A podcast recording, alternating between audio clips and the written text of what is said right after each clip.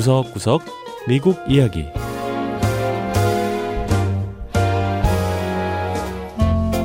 미국 곳곳의 다양한 모습과 진솔한 미국인의 이야기를 전해드리는 구석구석 미국 이야기 김현숙입니다.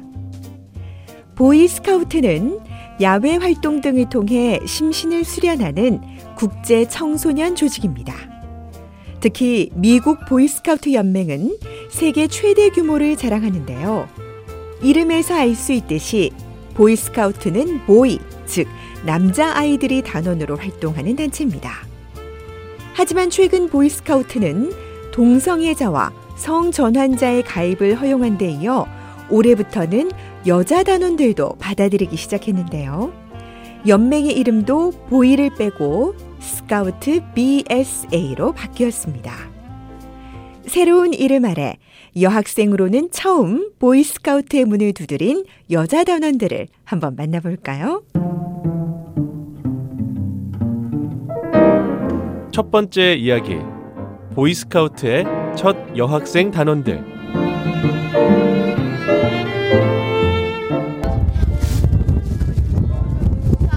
바람이 많이 부는 날 워싱턴 DC의 한 공원에 여학생들이 모여 있습니다.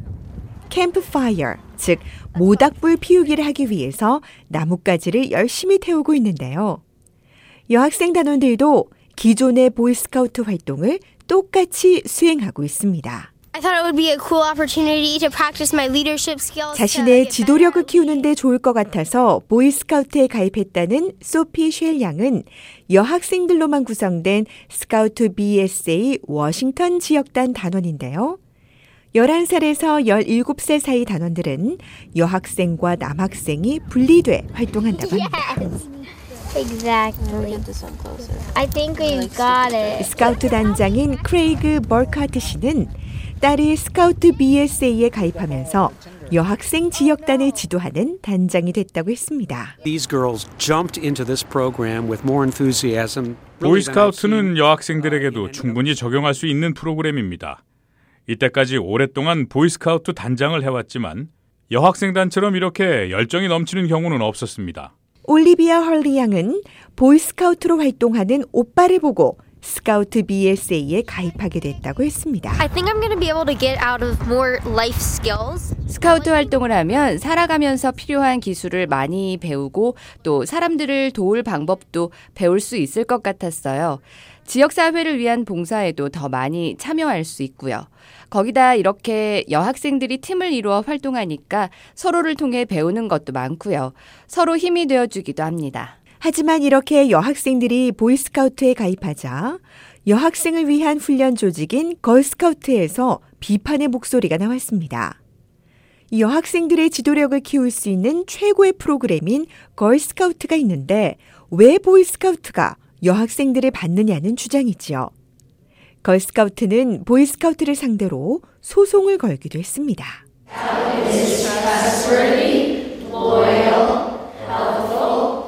워싱턴 인근 버지니아주 알링턴에 있는 한 교회에 스카우트 BSA 여자 단원들이 모였습니다.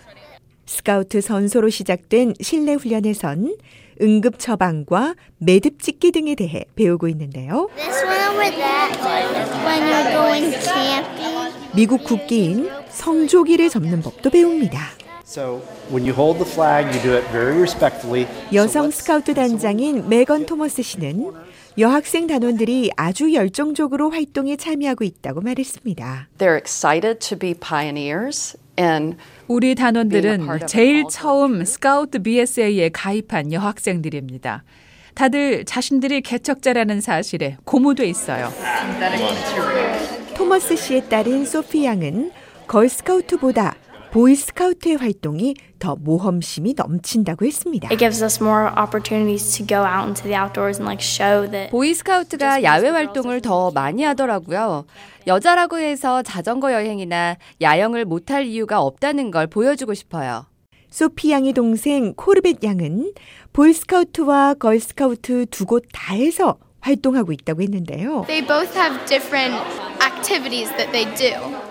두 단체 활동이 다르고 또 두 곳의 활동을 다 좋아하기 때문에 이 보이스카우트에 가입했다고 해서 원래 하던 걸스카우트 활동을 포기하고 싶지 않았다는 겁니다. 마크 스퍼럴스 부단장은 자신의 세 딸이 모두 스카우트 BSA에 가입했다며 세딸 모두 자신처럼 이글 스카우트가 되는 게 꿈이라고 했습니다. 이글 스카우트는 보이스카우트 최고의 영예로 꼽히는 등급이죠.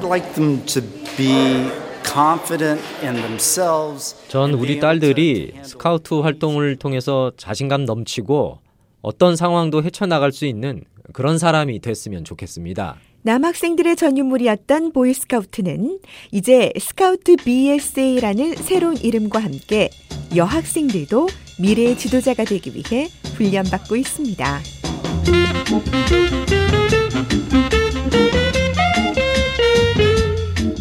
두 번째 이야기. 지역 주민이 교사가 되는 이민자 영어 교실. 미국은 이민자의 나라라는 별명답게 전 세계 곳곳에서 온 이민자들이 어울려 살아갑니다. 그런데 일부 이민자들 가운데는 영어를 전혀 하지 못하는 경우도 있는데요. 이런 사람들은 언어가 통하지 않다 보니 미국 생활에 적응하는데 어려움 많이 겪기도 합니다. 바로 이런 이민자들을 위해서 지역사회 주민들이 나서 영어를 가르쳐 주는 곳이 있다고 하는데요. 미 서부 콜로라도주의 인터캄비오라는 단체를 찾아가 보죠. Thank you. Yes. So, for homework, page 59. 콜로라도주 롱몬트에 위치한 인터캄비오 센터에서 디파 맥컬리 씨가 영어 수업을 진행하고 있습니다. 오늘의 주제는 바로 건강입니다. Running a fever doesn't mean that you're running. Running a fever is running a fever는 running 그러니까 뛴다는 뜻이 아닙니다. 아, 열이 난다는 뜻인데요. 온도가 움직이는 거예요. 맥컬리 씨의 설명을 듣고 있는 학생들은 세계 각지에서 온 이민자들입니다. 맥컬리 씨는 교사 경력은 없지만 인터캄비오 센터에서 훈련을 받았다고 했는데요. 인터캄비오의 리 쉐이너스 대표는 지역 주민이 직접 이민자들에게 영어를 가르칠 수 있도록 교육 프로그램을 운영하고 있다고 했습니다. We created our own training materials because we found that a lot of the materials out there were not direct. 우리는 자체 영어 교재를 갖고 있습니다. 시중에 관련 자료가 많긴 하지만 자원봉사자들이 가르치기에 적합한 건 없더라고요. 18년 전 우리 센터를 설립한 이후 지금까지 5천 명이 영어 강사로 자원봉사를 했는데요. 다들 영어를 가르칠 수 있는 능력은 충분히 있지만 이들이 수업에 바로 적용할 수 있는 실용적이면서도 이민자들에게 적절한 교재가 필요했고요. 그래서 우리가 직접 교재를 제작했습니다. How's he feeling? 맥컬리 씨의 수업 현장. 이번엔 우울증에 관해 이야기를 나눕니다. 우울한 기분이 드는 이유가 차별 때문이라는 대답은 이민자인 학생들과 이민자의 딸인 영어 강사가 공감할 수 있는 부분이었습니다. My father in India, he was an engineer. He came to America. 네, 맞아요. 차별로 인해 우울증이 올 수 있어요.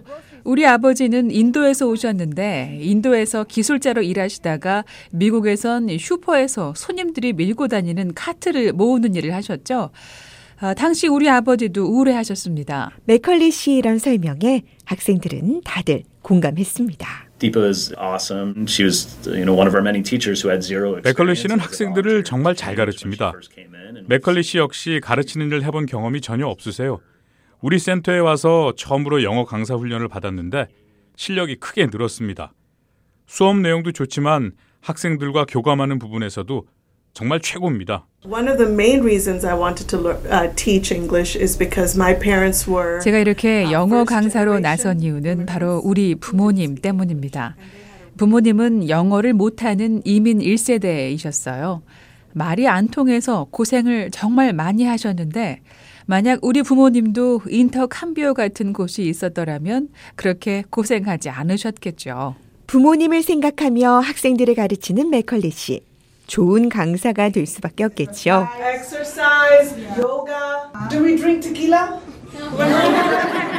단순히 강사와 학생이 아닌 이웃과 친구로서 영어를 배우는 인터콤비어 센터에선 끈끈한 정이 오가고 있습니다. 네, 구석구석 미국 이야기. 다음 주에는 미국의 또 다른 곳에 숨어 있는 이야기와 함께 다시 찾아오겠습니다. 함께 해주신 여러분, 고맙습니다.